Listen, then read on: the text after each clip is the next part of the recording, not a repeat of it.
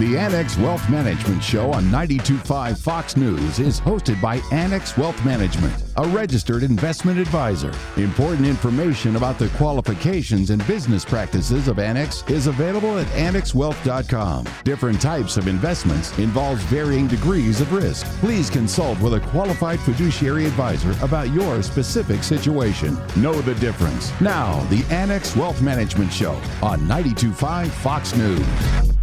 Recession fears pushed out.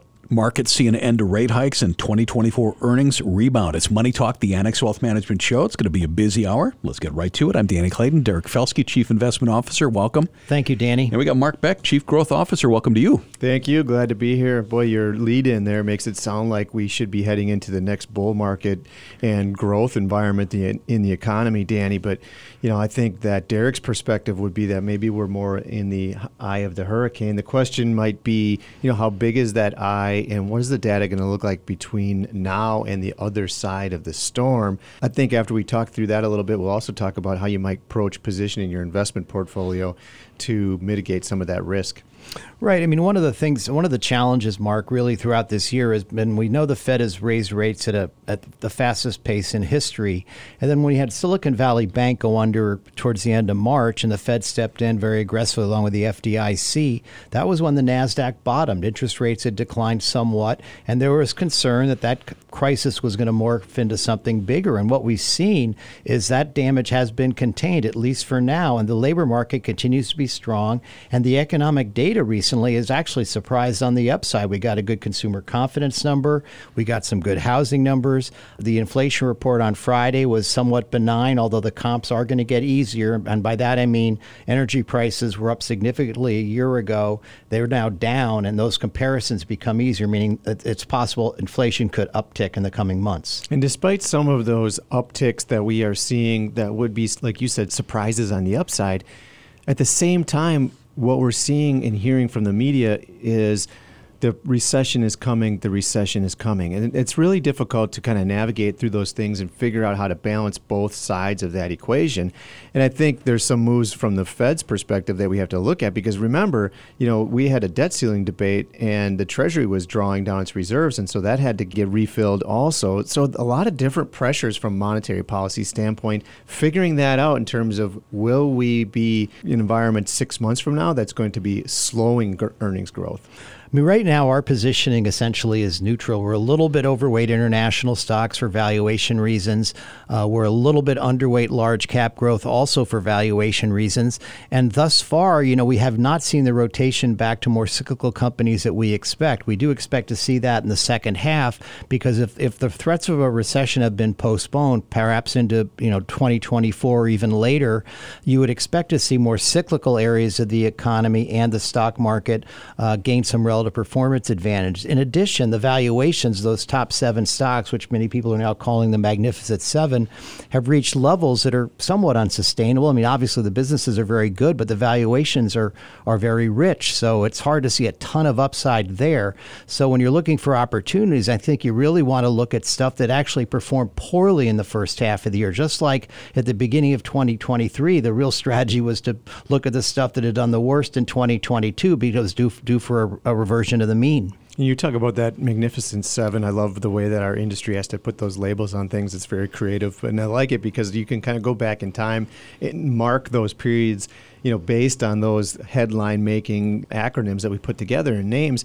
But that one in particular is interesting to take a look at how dramatic the spread has been between the return for the first six months of the year on the Magnificent Seven versus the rest of the 493 companies in the S&P 500. And if you look forward, somehow or another, those two things have to converge. And it'll be interesting to see if that's the Magnificent Seven coming back down to earth or the rest of the economy moving into a growth cycle.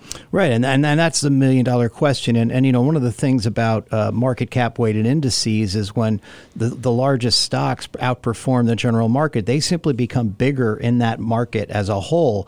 And as a result, when you've got passive ETF buying and you've got momentum investors chasing those stocks, it can create a very unstable situation where essentially a lot of the relative performance gains can be eviscerated in a fairly short period of time. But when I think about those seven stocks, I mean, all of them in my mind are actually very sound businesses. They generate a lot of free cash flow. They're nowhere near as expensive as the tech stocks were at the peak of the tech bubble in late uh, 99, early 2000. So they're probably going to sustain those valuations for a time. Now, they may have to work them off over time. For example, NVIDIA is trading at over 220 times earnings and almost 50 times revenues.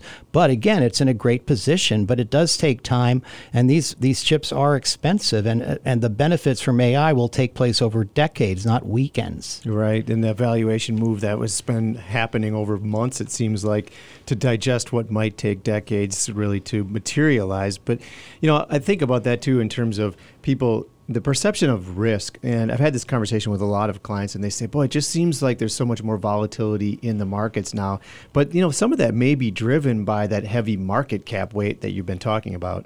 Well, I think it certainly has. I mean, the, the volatility index, which we look at as a, a measure of fear, is is trading at around 13, which is about as low a level as it's been in about five years. So there is a lot of complacency out there. And in addition, you know, there are many folks, you know, who are fully invested bears. Essentially, they're riding these stocks, but they don't necessarily believe in the valuations. They just have to be there or they'll get fired.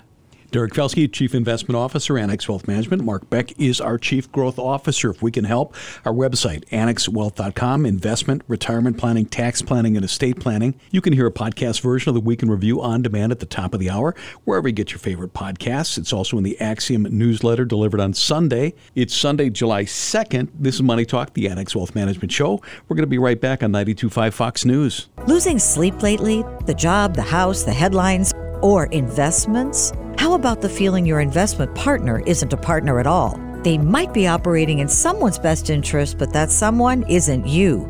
It's time for Annex Wealth Management. It's easy. Head to annexwealth.com, click the Get Started button. We work in your best interest as a fiduciary. That commitment runs so deep, we put it in writing. Does your advisor do that? Know the difference with Annex Wealth Management. Start at annexwealth.com. Back on the show, a couple of things you can do. Sign up for the Axiom, our free weekly newsletter. Social media, we're all over it, including the Annex Wealth Management YouTube channel with over 1,500 videos that Annex has produced. Lots of searchable content, lots of great learning stuff.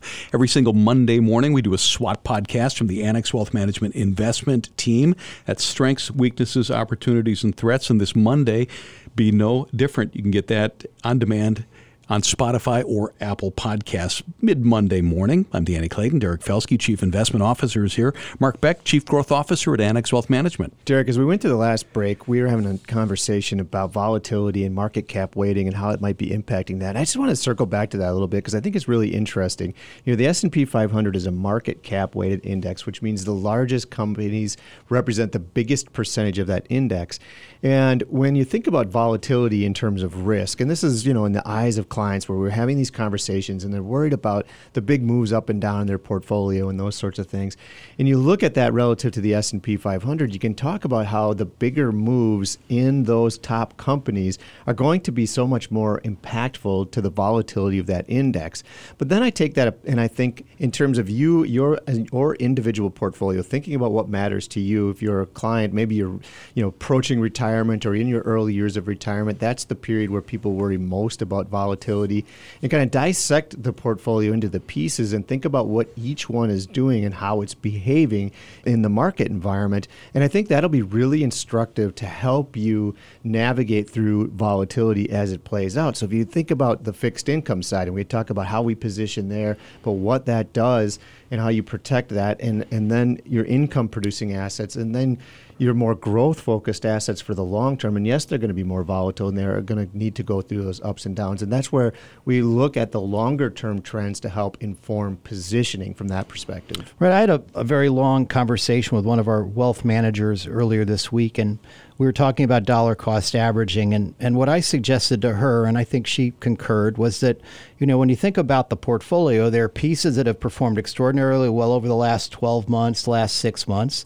And then there are pieces that haven't performed as well, but that we actually still believe are very attractive. If one were to rebalance a portfolio, that's actually where you'd be adding exposure and taking it away from some of those areas that have performed well. Because again, we're trying to manage risk. So what I suggested to her is let's DCA this way. Let's go fully invested in the areas that we really like that have not participated to the degree that, that we perhaps thought they should have.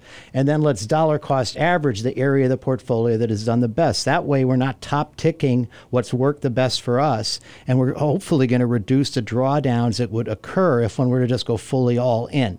Because at the end of the day, we're at the end of a quarter. There's a lot of fear of missing out out there. People are window dressing their portfolios. They want to say that they own the big seven, if you will. Uh, but the fact of the matter is, most people did not. At the beginning of the year, those stocks had had a horrendous 2022, and the only people that actually were fully invested or overweight those were those that suffered a lot in 2022, which we didn't in a relative sense. And I think, again, to connect that back to your personal goals and your personal tolerance for risk is so very important because what do you really care about most? You care about reaching your goals. You care that the portfolio is invested in a way that's going to help you achieve that. You care about being able to stick to that long term plan and not making bad investment decisions at the wrong times because that creates real damage inside the portfolio.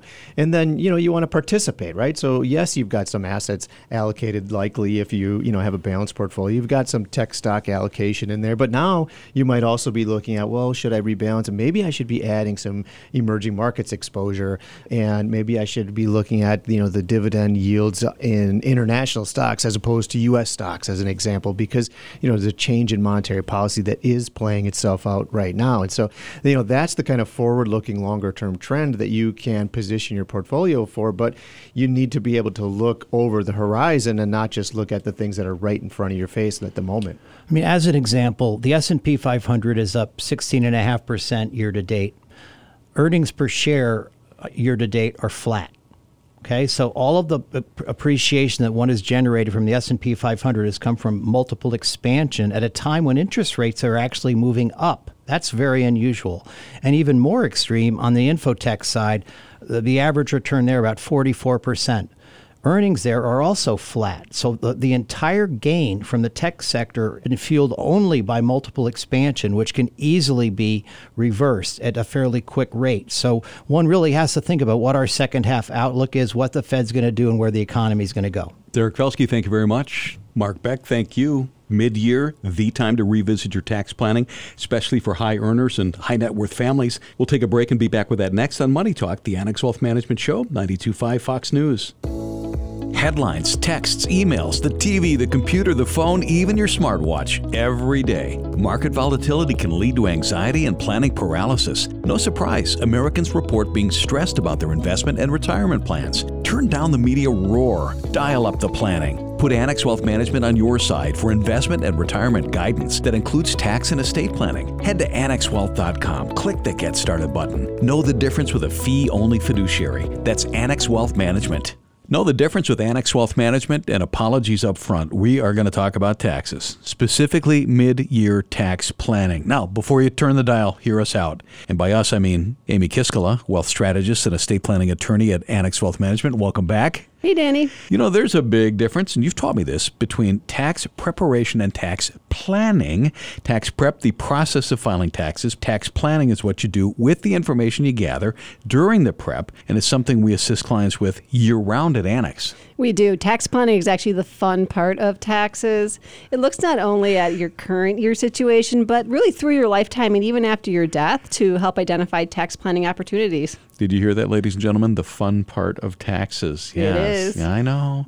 You work with many of our high net worth clients for their planning, and we are now in a zone where mid year tax planning makes sense. So, what steps can those high net worth individuals take for mid year tax planning? What's important? Oh, there's a lot of things that are important for high net worth individuals, and it really starts with last year's tax return. So, taking a look at 2022 tax return just to see what happened last year and where are there any opportunities that we should be thinking about. So, you're not looking for errors, you're looking for opportunities. That's exactly right. right. That's the difference. Gotcha. There's concern during mid year tax planning for high net worth clients. What is the concern that they've got? Number of things driving concerns in mid-year tax planning. For high net worth individuals one of the things on people's mind is the potential sunset of the tax cuts and jobs act beginning in 2026 now that might seem a long way away but it's going to impact both income taxes and estate and gift taxes and it's really now is the time to really start thinking and planning for what that might look like to see if there's opportunities that can be implemented over the next year or so.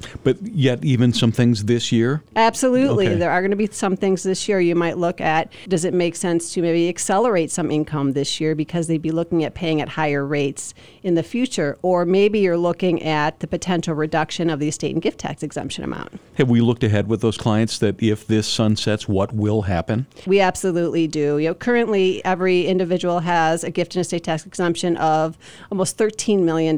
So for a married couple, that's $26 million. But if that Tax Cuts and Jobs Act sunsets in 2026, as it's scheduled to do, that exemption is going to go back down to 5 million indexed for inflation. So think about it as roughly about half of what it is right now. so how do we tax plan for that That's really an opportunity. or There's this window of opportunity between now and the end of 2025 to look at do you want to make some larger gifts? So for married couples or individuals who, when they, if they anticipate their net worth at the time of their death would exceed those exemption amounts, that's when you're looking at potentially paying estate tax. And so one thing you might do is say, well, we've got this window where we have these larger exemption amounts. Can we go ahead and start some planning today that takes advantage of those larger exemption amounts? That totally makes sense. Talking about mid-year tax planning for high net worth individuals with Amy Kiskala, a wealth strategist and estate planning attorney at Annex Wealth Management. Let's talk about how investments and tax planning fit together. So, when it comes to those two things, what should these folks be thinking about? Yeah, we see a lot of high net worth individuals and maybe looking to generate a certain amount of income or cash flow each year to meet their lifestyle goals. And we tend to see this maybe with executives who are retiring or business owners who are selling a business where the sources of that cash flow is going to change from maybe salary and business income to an investment portfolio. So, from an investment strategy standpoint, you're really looking at factors like what are those cash flow goals? What is risk tolerance or risk capacity? And coming up with an overall target allocation between your cash, your equities, and your fixed income. Well, tax planning also plays a part because tax planning would look at can that income or cash flow be generated in a tax efficient manner? So, you're a wealth strategist. Is this something that we bring the investment planning team in with? It is. So we're a team here at Annex, and uh, we bring together wealth strategists, we bring together investment specialists, and tax planning specialists to, to look exactly at that. Is can those pieces come together to generate the cash flow that's needed? You know, for example, what are those cash flow needs look like over the next one to three years, and can we help minimize the you need to maybe sell a highly appreciated stock at an maybe an inopportune time because we need to satisfy a current need. By anticipating those, we can have a really good comprehensive plan in place. There might be some goals for fulfilling charity pledges. Is, is that the part of the conversation? It absolutely is. For many high net worth charities, a big part of their planning goals. And when we want to do that in a tax advantage way, mid year is a perfect time to be thinking about that. Year round tax planning. If you're not working with Annex, are you receiving that kind of detailed planning? We want you to know the difference. Amy Kiskala, a wealth strategist and estate planning attorney at Annex Wealth Management. Thank you. Thanks, Danny. Sunday, July 2nd already. More to come, including Ask Annex and a look at prenups and postnups. We're also checking with Robert Chastain, branch director at Annex Wealth Management, Southwest Florida. This is Money Talk, the Annex Wealth Management Show, 92.5 Fox News. It starts with a call. With one call, you can start seeing your future more clearly. If your financial picture is cloudy because you're getting conflicting tax, investment, and estate planning advice, help is a call or a click away. Annex Wealth Management's team works to get your investment plan in line with your tax plan and your estate plan. Build confidence with one team working to create one comprehensive plan as a fee only fiduciary. Annex Wealth Management. One team, one plan, one fee. AnnexWealth.com. Annex Wealth Management, investment, retirement, tax, and estate planning from a fee only fiduciary. Forget commission sales pitches and financial products you don't need. Know the difference. Annex provides elite, comprehensive financial planning customized to who you are and what you need. AnnexWealth.com. Time for Ask Annex. Got a question? You head to our website, annexwealth.com. Look for the Ask button. If we can help, and I know we can, you just click that Get Started button in the studio. Sarah Kyle, Wealth Manager. Hello. Hello, Danny. Matt Morsey is Investment Team Manager. Welcome back. Hey, Danny. First one, can you simply explain the difference between Treasury bills and Treasury bonds? Does Annex favor one over the other? Yeah, great question. And really, it's a matter of time frame. So, a Treasury bill or a T bill is generally going to be under one year until it matures. A Treasury bond is going to be 20 to 30 years. So, think really short term or really long term. I'll even throw in a third one, which is a Treasury note, which is going to be in the middle of them, which is two to 10 years in general. T bill, a T note, and a T bond are really the three, but they're all loans essentially to the federal government. One other difference, other than time, is in terms of how they're priced or, or how you would buy them. So with a Treasury bill, you buy them as essentially what's called a zero coupon bond, where you are paying a lower price or you're buying it at a discount, but you get the maturity value at the end. So for instance, bonds generally trade also in, in thousand dollar increments as well too. So that, that's key to keep in mind. But let's say you wanted to buy a T bill, but instead of paying $1,000 for a $1,000 T bill, you'd pay $950 but at maturity, you'd get a thousand back, and so that's about a five point three percent return. So you buy a discount, get maturity back. A Treasury note or a Treasury bond, you're actually going to pay a thousand to get a thousand, but you're going to get your interest as coupon payments semi-annually along the time frame. So to get the same yield, about five point three percent, you'd essentially get coupon payments of $53 a year or $26.50 every six, six months. So they're a little bit different in dynamics of how you get paid. Time period of maturity is the biggest difference. And in terms of what we like, is we always have to look at the yield curve for something like that. And right now we have an inverted yield curve. So I mean short term rates are higher than long term rates. So T bills are a little bit more attractive from that perspective. But you have to keep in mind interest rate risk. Who knows what the interest rate is going to be in a year or two when that T bill matures. Next, I've got a target date fund in my employer's 401k. I know with the target date fund, I cannot elect where the dividends go like my other investment account. On my statement, it says, quote, dividend payment to fund shareholders reduces the share price of the fund. So does that mean when my go to buy the fund, I get it at a cheaper price? Yeah, so essentially, anytime within a 401k plan, it's automatically set up to reinvest back into the same fund. So whether it's a dividend, capital gain distribution in the fund, it just buys more shares. And the reason why they say it's going to be at a lower price, and this is kind of somewhat theoretical in terms of how this works. Let's say it was $10 a share before the dividend. Well, now they're going to pay out cash to you. And let's say they pay out a dollar worth of cash. Well, now that $10 investment's not worth 10 anymore because they sent you one of it. So it's only worth nine. So your one dollar dividend is going to go buy it generally at nine dollars a share. Then at that point in time, but it depends on how the market moves during that time period as well too, because you might not get paid immediately when that gets sent out or when they do the math on it. So essentially, you're paying that cash back into it to buy more shares. But the reason why it's lower is because that net asset value is less because they had to send you some of that money out. Okay, next up, I'm 67, retired, and still active in the market, but volatility worries me. Is there a happy medium investment or investment strategy that's safe enough? But not subject to market whims? Well, the first word I think of is diversification. That's really key to minimize that volatility. But if that stock market volatility worries you, you should definitely have more of your portfolio allocated towards that fixed income side of the portfolio. And then just make sure the equity side is well diversified. But keep in mind less volatility, less risk, less return.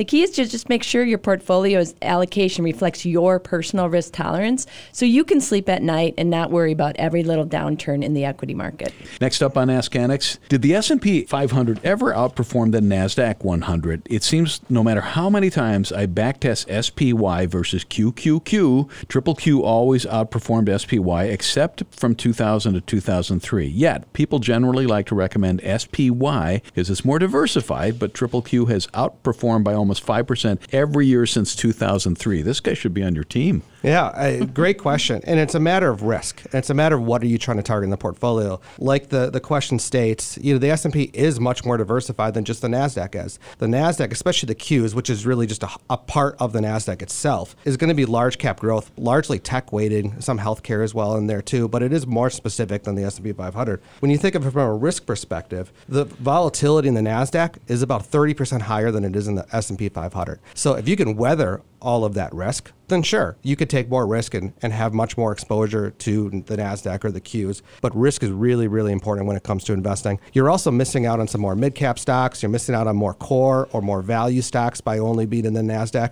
So most people talk about the S&P 500 because it's much more representative of the overall market than the NASDAQ is. But yeah, the NASDAQ has outperformed. But also keep in mind what the last 20 years have been, which is largely a zero interest rate environment that has helped propped up the more risky parts of the market. That's not normal. That's not natural. And it's certainly not the environment that we're in today. Although the NASDAQ has outperformed this year, going forward, they always say past performance is not indicative of future results. I'd keep that in mind, especially when looking at this. The key here is the amount of risk you're taking. So sure the Nasdaq has outperformed the S&P 10 in the last 12 years, but how did you get there? And how much volatility and how much movement in that portfolio did it take to get those returns? A lot of people can't stomach that. And if you'd make all things equal from a risk perspective, the S&P has actually outperformed the Nasdaq on a risk-adjusted basis over the last 23 years. Matt Morsey, investment team manager, thanks. Thank you. Sarah Kyle, wealth manager at Annex Wealth Management, thank you. You're welcome, Danny. You've heard of prenups. What about postnups? They're on the rise. We're going to take a look at both pre and postnups next. This is Money Talk, the Annex Wealth Management Show, 92.5 Fox News. Losing sleep lately? The job, the house, the headlines, or investments? How about the feeling your investment partner isn't a partner at all? They might be operating in someone's best interest, but that someone isn't you. It's time for Annex Wealth Management. It's easy. Head to annexwealth.com, click the Get Started button. We work in your best interest as a fiduciary. That commitment runs so deep, we put it in writing. Does your advisor do that? Know the difference with Annex Wealth Management. Start at annexwealth.com. Deanne Phillips, Director of Client Learning and Development at Annex Wealth Management, also a CFP, CDFA, and a wealth manager. Welcome back. Hi. Many of us are acquainted with the phrase prenup or prenuptial. When some famous couple divorces, you'll hear people ask, Did they sign a prenup? But prenups and even postnups are worth discussing in certain circumstances, and that's what we're going to do with Deanne Phillips. And in fact, as we list her title, she is a CDFA. And can you explain that? Certainly. So, financial planners, and I am a CFP. We have dozens of CFPs on staff at Annex.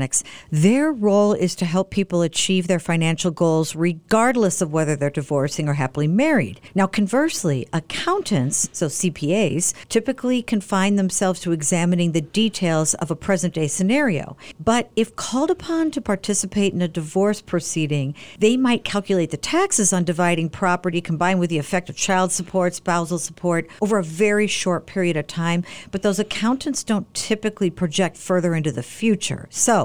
To best meet the needs of a divorcing client, a blend of those two ideologies is really needed. And that is what a CDFA or Certified Divorce Financial Analyst is. That role is to help both client and lawyer understand how the financial decisions made today will impact the client's financial future. And based on certain assumptions, of course, they take a look at the whole picture. So, what got my attention was an article titled Women, Listen Up if you aren't going to be the high earning spouse in a marriage, you're going to want to consider prenuptial or postnuptial agreements. Don't want to stereotype, there are stay at home dads. Right. Many people jump to the conclusion that if a prenup is discussed, it means that someone with substantial assets is trying to keep the spouse from getting anything if they split.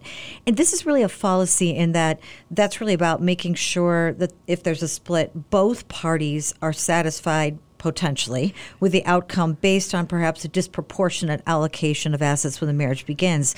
But actually, it could be debt that one person comes to the marriage with or assets. This is the time before the marriage that the non moneyed spouse really has to negotiate their package, particularly important for those in work roles where one earns money and one might act as a CEO of the household, let's say. So, stay at home parents, for example, while that is traditionally a woman woman who stays at home? Yes, Danny, it could be a man. And it certainly was in my personal household. I went to work full time, and he was the glue in the household for the kiddo. Is this true? Stay at home spouses who have been in marriage after 10, 15, or 25 years have essentially given up their earning power. Well, the problem is when you truncate your career in the workforce for a stay at home career, it's hard to put a monetary value on that. So there are many variables that impact if a spouse can return to a career, especially as we all age. Remember, one fourth of divorces are over the age of 50. They're called gray divorces prenups, obviously, before marriage takes place. Is a postnup something that goes into place when a spouse decides to stay home? And why is that important? Yeah, but again, it's hard to demonstrate monetarily what their lifestyle is and why they can't earn any more.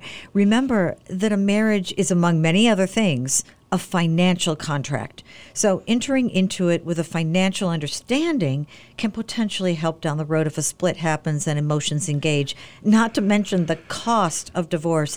And that can add up if you're especially trying to determine after the fact what the lifestyle would be returning to and why they can't go back to their career. Usually, for postnups to be valid, most parties must show that they're getting something out of the agreement and that neither party is at a disadvantage. So, postnups might be harder to enforce, particularly in community property or marital property states. What should be in a prenup or a postnup? Well, the biggest concerns are property division, spousal support, and business interests that come to mind. Equitable doesn't mean equal in most states. So while it is about the split if a marriage splits, it's also addressing if either has substantial debt, like student loans, or maybe one of them is expecting a large inheritance or owns a business. It's complicated. How would Annex help navigate this process if it was needed? Well, we aren't a law firm, so we don't draft the documents, but certainly we can make referrals to attorneys who can draft for our clients.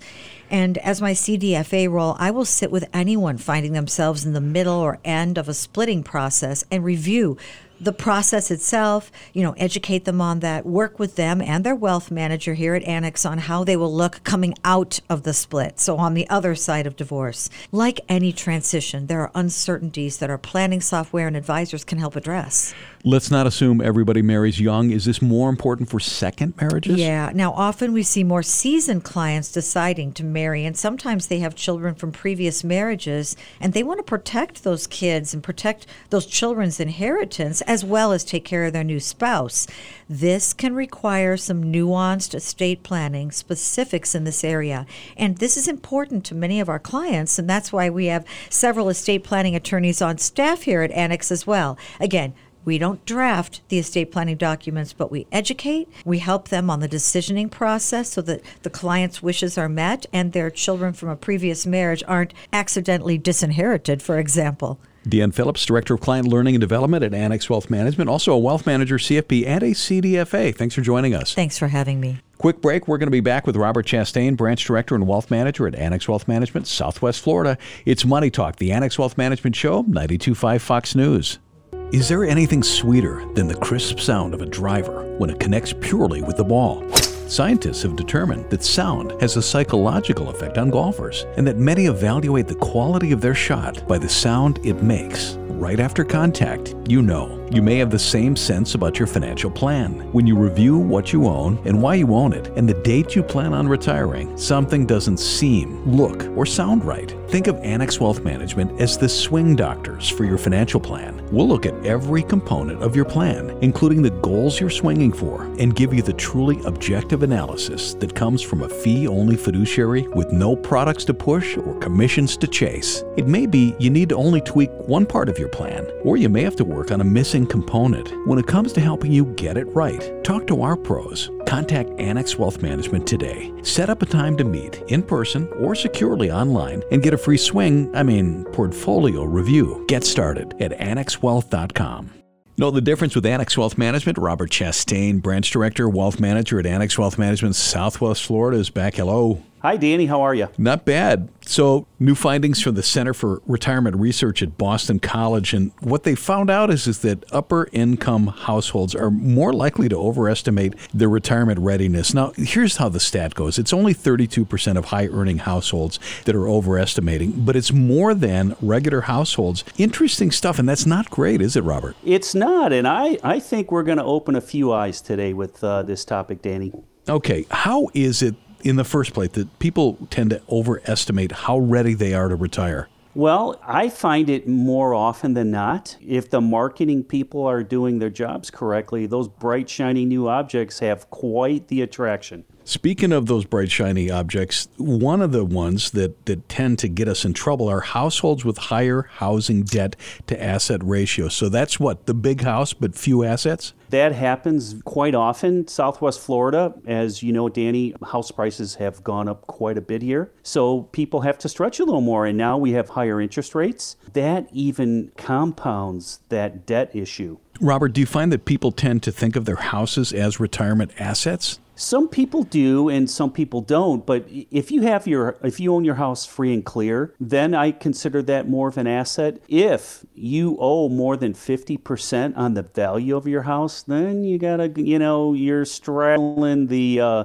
gorge there whether or not, you know, say you own a $500,000 house and you have a $250,000 mortgage. Well, if you sell it, you're probably going to clear about 180,000. Give or take, that's just an estimate Sure. with, you know, commissions and fees and things of that nature. So a lot of people like, oh, I have a $500,000 house, but really you have 180,000 in your pocket. We're talking about the danger of overestimating retirement readiness. The next is low balances in the 401ks and other defined contribution plans. Maybe a little bit too much lifestyle, not enough putting away. Well, and we're talking about higher earners, but here's one thing that I try and get all of Annex clients that I work with to look at. If you have $100,000 in your 401k and your federal tax rate is 20%, you really have $80,000 in your pocket. And I'd like to get people to look at that because it creates a little more urgency to save more. Because as we all know, 401ks are pre tax dollars. And if the federal government's going to take 20 cents of every dollar, you have 80 cent dollars. And I like our clients to look at it that way say, I need 140,000 80 cent dollars before I retire. So I like to look at it with that calculation. With Robert Chastain, Wealth Manager and Branch Director at Annex Wealth Management, Southwest Florida, a Boston College analysis finding wealthy Americans aren't taking retirement seriously enough. Our third point households with two earners but only one retirement saver this is really a tough one, Danny, because most two household incomes, if they have 401ks and matching funds, I really cringe if one spouse is not putting into it and accepting free money. I mean, how often, Danny, do people turn down free money? And that's really what they're doing. So I really, please, please, please, at least do the bare minimum to get the free money. Robert, what is our bottom line on all of this? Well, it becomes comfortable when you have two high earners in a household and maybe you feel like you can take your eye off the ball and not do the planning. But when it really comes to the bottom line, as people in real estate say, location, location, location, with your plan, it's expenses, expenses, expenses. Where are you spending your money? Where's it going? As long as it's in for retirement savings and 401ks, I'm all for it. And I'm all for people enjoying life, enjoying the journey, because some, some of our journeys get cut short. So you have to enjoy the journey, but please put money away. The second that you know that your financial plan will support your retirement, work doesn't feel like work anymore. It's it's like you're making the choice to go to work. You don't have to. Before I let you go, I got two questions for you. And the first is how do we get a hold of you? Please at 239-350-6363. You can reach me directly. And the second is did you see the story this week about the rise in injuries from pickleball? It's so interesting that you asked me about that, Danny. I played pickleball with a orthopedic surgeon on Wednesday and he just said he loves the game of pickleball because it keeps him busy. That's right, because it keeps him busy. Hey, he's honest. Yes, he is. he's honest. Folks, no one's plan is the same. Let's talk about it. Let's talk about yours. Best way to get things going, head to annexwealth.com, click that Get Started button. Robert Chastain, Branch Director and Wealth Manager at Annex Wealth Management, Southwest Florida. Thanks for jumping on. Thank you, Danny. What are the mistakes that we make each decade of our lives? We're going to talk about that next on Money Talk, the Annex Wealth Management Show, 925 Fox News. Headlines, texts, emails, the TV, the computer, the phone, even your smartwatch, every day. Market volatility can lead to anxiety and planning paralysis. No surprise, Americans report being stressed about their investment and retirement plans. Turn down the media roar, dial up the planning. Put Annex Wealth Management on your side for investment and retirement guidance that includes tax and estate planning. Head to annexwealth.com, click the Get Started button. Know the difference with a fee only fiduciary. That's Annex Wealth Management a team segment with Keith Butler, wealth manager at Annex Wealth Management. Keith, welcome back. Oh, great to be here, Dan. Some of my best learning happens when I make mistakes, yeah. and there are plenty. I spotted an article titled The Biggest Money Mistakes by Decade, and it was about decisions we make or don't make during each decade of life. Keith, you've worked with a lot of clients, you've seen a lot of their behavior. Right. Let's talk about each phase of those lives and see if we can find some way to avoid the mistakes. And we're going to flip it around to the positive, talk about how to properly handle these phases phases. And the first one, and I guess this is really more on parents, we can blame our parents on this one, happens during childhood. And that's when we miss opportunities to educate. Yeah, I think a lot of emphasis these days is on financial literacy. And that can't start too early. I remember when I was a little kid, I just said, well, what do you mean you can't afford it? Just write a check. Eight years old or something you don't know how it works. And teaching kids how it works, I think, is probably the biggest thing you can do, you know, early on in life. And as you get into your teens, when all of a sudden you may start to get a job and get your own checking account. But how does all of that work? You need to have the money to pay the credit card. You, yeah. All these things, which seem obvious after years and years of doing this, aren't necessarily obvious at that age. Let's move to the 20s. And this is interesting because we were talking off air about one of the suggestions, and it was choose a major with ROI, return on investment. You aren't on board with that. I'm not. I think that there's been some notion, some movement, for lack of a better word, over time to equate colleges with trade schools. I think there's a, a real value to a college education. And to take a, little bit of a step back, and this, I guess, really has to start in the teens, not the 20s, as you're making this decision. Do more people than necessary go to college? And it's probably true. There are a lot of people go to college that probably aren't that interested in it, and, and maybe they think I'm supposed to do it. Those are my expectations. But I think there has to be a real, honest reckoning with what are your talents? What are your interests? But for folks that can benefit from a college education, are interested in it, I think they pay dividends down the road that you can't really measure in dollars and cents. I'm not necessarily agreeing with the notion that you need to look at college as something where you get a return on the investment. If it's strictly a trade type school, then, then yes, of course. And also, as far as the debt coming out, that is something that also has to be reckoned with, and that may feed into the decision of where you go to college. I know people in their 50s that are still carrying yeah. student debt. Yeah. That's a rough one. Talking about addressing money mistakes we make by decades, we're now into our 30s and we're talking about misplaced spending. Fancy cars, boats, mm-hmm. toys, mm-hmm. vacations. That's fine, yeah. but you got to take Sounds care great. of the important stuff first. Exactly. And this is where I'm going to take a little bit of a step back of why we're having this discussion altogether is we work with a lot of people. We work with high net worth folks, but we also work with ordinary people, if you will. I meet with these folks all the time when they're getting ready to do their financial plan. Can we retire? That's the big question, Danny. Can we retire? And when the answer is yes, and they're thrilled, and I'm thrilled to be able to show this to them, is because they were setting themselves up decades in advance. And that's kind of the basis of this entire discussion. So when you get to the 30s, that's when it starts. Now, when we meet with some people that are in their 30s, doing their financial plan can get really speculative because you're talking about, you know, geez, what are you going to get in Social Security? Are you going to have a pinch? Well, truthfully, They'll probably change jobs a couple of times. You'll have some great things happen in your life. You'll have some challenges in your life between now and then. But it's starting to get that discipline, and that I think can really start in earnest. Even though you start in the beginning in the 20s, as you mentioned, the 30s is when you really start to, to do that. Start to think ahead about, okay, let's get some discipline with our 401k plan, with our saving and our investing let's roll into the 40s because it's kind of sort of the same story. Not yeah. enough saving and investing. And it's hard for a lot because your family is growing probably and there's lots of things to pay for. Exactly. And this is the 40s are kind of the tweeners because in the 30s it's incredibly speculative. On the 50s you can see it. And in the 40s that's that transition sure. period between retirement is this bizarre concept for old people to oh wow, I need to start thinking about this. And yeah, it is a lot of the same issues as in the 30s. Your kids are getting older, they're getting more expensive, and then you kind of have to balance all of that with a good financial plan and a realistic view of how much you can be spending talking about addressing money mistakes we make by decades with Keith Butler, a wealth manager at Annex Wealth Management, into the 50s. Too much for the kids, not enough for you. Yeah, right? there you go. And that is when you should really start the plan in earnest because it's not as completely speculative. Now you have a better idea because if you've been doing these right things in your 30s and 40s, now you're starting to get a little bit of accumulation because 30s it might be, well, Jesus, just X dollars. That's that's not very much. No, but it multiplies and it multiplies. And then when you're 50s, like, oh my goodness, this is turning into something. So this is when you have to start weaning your kids off the the um, the dole, if the you, dole. so to speak, so to speak, if you possibly can. Again, everybody's circumstances are different, and if you're doing the right things for them, then now they're getting into their and all the things we were talking about before of your mistakes. Those are the things, the good advice that you should be imparting to them. Into the 60s, when the finish line is kind of in view, mm-hmm. retirement planning fails, maybe not even planning at all. Right. As I mentioned earlier, and we've talked about many times, the plan is all these things coming together. It's income, it's spending habits, it's the nature of your savings.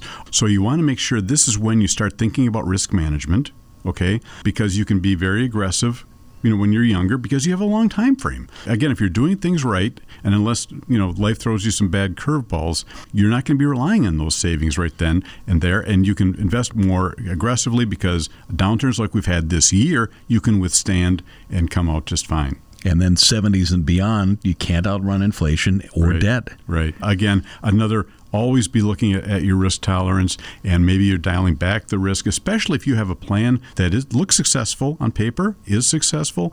You don't necessarily need to run up the score. And at that point in time, you don't necessarily need to take the risk. Keith, bottom line, get with Annex Wealth Management no matter where you are on the journey. We can guide you to avoid some of these mistakes and get you pointed in the right direction. For investment, retirement planning, tax planning, estate planning, know the difference. Website annexwealth.com. Click that Get Started button. Start the wealth metric process. Keith Butler, Wealth Manager, Annex Wealth Management. Thank you. Oh, you're very welcome, Danny. Losing sleep lately? The job, the house, the headlines, or investments? How about the feeling your investment partner isn't a partner at all? They might be operating in someone's best interest, but that someone isn't you. It's time for Annex Wealth Management. It's easy. Head to annexwealth.com, click the Get Started button. We work in your best interest as a fiduciary. That commitment runs so deep, we put it in writing. Does your advisor do that? Know the difference with Annex Wealth Management. Start at annexwealth.com. There is no shortage of stories about celebrities who die without proper wills and estate plans. Just because somebody's got fame and fortune doesn't mean they avoid making the same kind of mistakes everybody else can make. Jill Martin is estate planning attorney at Annex Wealth Management. Back to talk about this. Hey, Jill. Hi, Danny. We talk about this stuff all the time, and I wish we had a whole hour, and we wouldn't even come close to all of the celebrity mistakes. Let's concentrate on a few. Absolutely. Sounds right, good. Let's start with the Queen of Soul, Aretha Franklin. So she died. Her estate was estimated to be in the hundreds of millions of dollars. Didn't look like she had a will. So her sons approved a cousin to act as the executor. But then three handwritten, almost illegible documents were found. One you said was in a couch cushion. It was. So problem solved. You got a will. Well, you would think, but no, not as easy as that goes, right? So the problem was is did they satisfy all the legal requirements to be a will? Were they executed properly? You need witnesses whenever you write a last will and testament. So it gets to be really messy. And so now they had all of these issues of are these valid? Which one is the most recent? And what do we follow and what do we do? Again, she had four sons. One of those sons had diminished mental capacity, and within one of those documents was just a handwritten instruction to, quote, take care of him. That's not enough. That's generally not going to be enough, right? What does that mean? Does that mean give him money? Does that mean hold money for his benefit? And then how do you use that money for his benefit? Too generic. Plus, she had about $8 million in unpaid taxes, so somebody's got to figure out how that's getting paid. Right? Her poor CPA is probably cringing. Unfortunately, celebrities have a lot of issues that surround them. And if you don't surround yourself with good advisors and good people to support that, their issues are going to be magnified. Let's go on to Prince. Prince died with no will, but a massive estate, like hundreds of million dollars. Dozens of claimants surfaced. He's got six siblings. Last thing I saw was so far, like $45 million had been spent just on administration, $10 million in legal fees alone. Yes, because there was no will, and he had an interesting family dynamic where there were lots of half brothers and half sisters, and he had been married and divorced, and right, who are his heirs? That becomes an exercise of genealogy just to figure out who would be a rightful heir to take, which that took years of litigation to sort through in and of itself. You know, the other thing that's really big with his estate is is obviously music royalties, use of a likeness. How do you value that? The executors for his estate came in and said, We think his whole estate all in is worth, you know, about 82, 83 million. The IRS, after the estate tax return was filed, said, mm, Yeah, we think it's about double that. Write us another check for another $33 million in estate tax. So it becomes a really, really difficult thing to plan when you have no idea the valuation. Larry King died. Married eight times, seven women. Shawn King, the latest wife, but they were in divorce proceedings, but I guess it was stalled. She was the executor of his estate according to a 2015 will, but now there's a handwritten will that came up from 2019, and it only splits his assets between the five kids. So she's pushing back on that. Larry King Jr. says he's got priority over the latest wife, but the wife says a handwritten will violates two post-nuptial agreements. Right? You can't make this stuff up, can you? I mean, the other part of this is this handwritten will from 2017 was before two of his children had passed away. So now, in addition, he only has three surviving children. So what happens to those other two fifths? It demonstrates that while best laid intentions to get something written down quickly to make sure your wishes are in place is it actually leads to more problems. Tony Hsieh is not a household name, but he founded Zappos. When he died, he was worth $840 million. And again, you saw this coming no will, resident of Nevada, and according to their intestate succession laws, his parents would inherit the entire estate. But there's no records, there's just instructions on sticky notes. He had real estate investments as various LLCs, and there's debt to pay. So his family's going to get nailed with this huge tax bill. Well, and again, it's not the family, right? So if we're projecting his estate to be in the 850 million dollar range, take off the debts, the debts will get settled as part of that, but then whatever's left, 40% of that is going to go to the IRS as part of an estate tax payment before the family gets a dollar. You know, how much of that 840 million was liquid? you know, that becomes a really big question. Do you have to sell off a bunch of things? I think I've already seen that they're selling off some of his real estate investments and hotels that maybe he had in Nevada because they need cash. At Annex Wealth Management, you don't have to be the Queen of Soul, the Master of Purple Rain, a successful talk show host, or an internet pioneer. Put things in the proper place with the right kind of estate plan that's part of your larger financial plan. That's what we do. Jill Martin, estate planning attorney, Annex Wealth Management. I know this is going to happen again. We'll talk about this again. I'm sure we will. Thank you for your time. You're welcome. It starts with a call. With one call, you can start seeing your future more clearly. If your financial picture is cloudy because you're getting conflicting tax, investment, and estate planning advice, help is a call or a click away. Annex Wealth Management's team works to get your investment plan in line with your tax plan and your estate plan. Build confidence with one team working to create one comprehensive plan as a fee only fiduciary. Annex Wealth Management. One team, one plan, one fee. AnnexWealth.com. I'm Danny Clayton, now joined in the studio by Brian Jacobson, Chief Economist at Annex Wealth Management. Welcome back. Thanks for having me. So, we're going to do a little forward backwards, but let's start with backwards, right? So, is an economist look more backwards or forwards, or are you both? Are yeah, your head on a swivel? Uh, a little bit on a swivel. You know, they oftentimes talk about how an economist, uh, you know, they're two handed. I think it was Harry Truman who famously said that he wanted a one handed economist because we're always saying on the one hand this, oh. on the other hand that. But then also, as far as the data, most of the data that we get is backwards looking, meaning that it tells us where we've been. But then what we try to glean from that is are there any parts of that that suggest what might come ahead. So it's really a lot of teasing out okay, what happened? What are these relationships? And then what does it tell us about the future? And this past week, we got um, quite a bit of backward looking data. What was the probably the top on your list? Uh, some of the more interesting things, everybody has been wondering about when is a recession coming. And I think that uh, when we're thinking about a recession, we have to think about the definition. A lot of people point to the National Bureau of Economic Research, their business cycle dating committee. When will they decide it's been a recession? Have the, they said anything? No, and they won't. That's just it. So they are very backwards looking.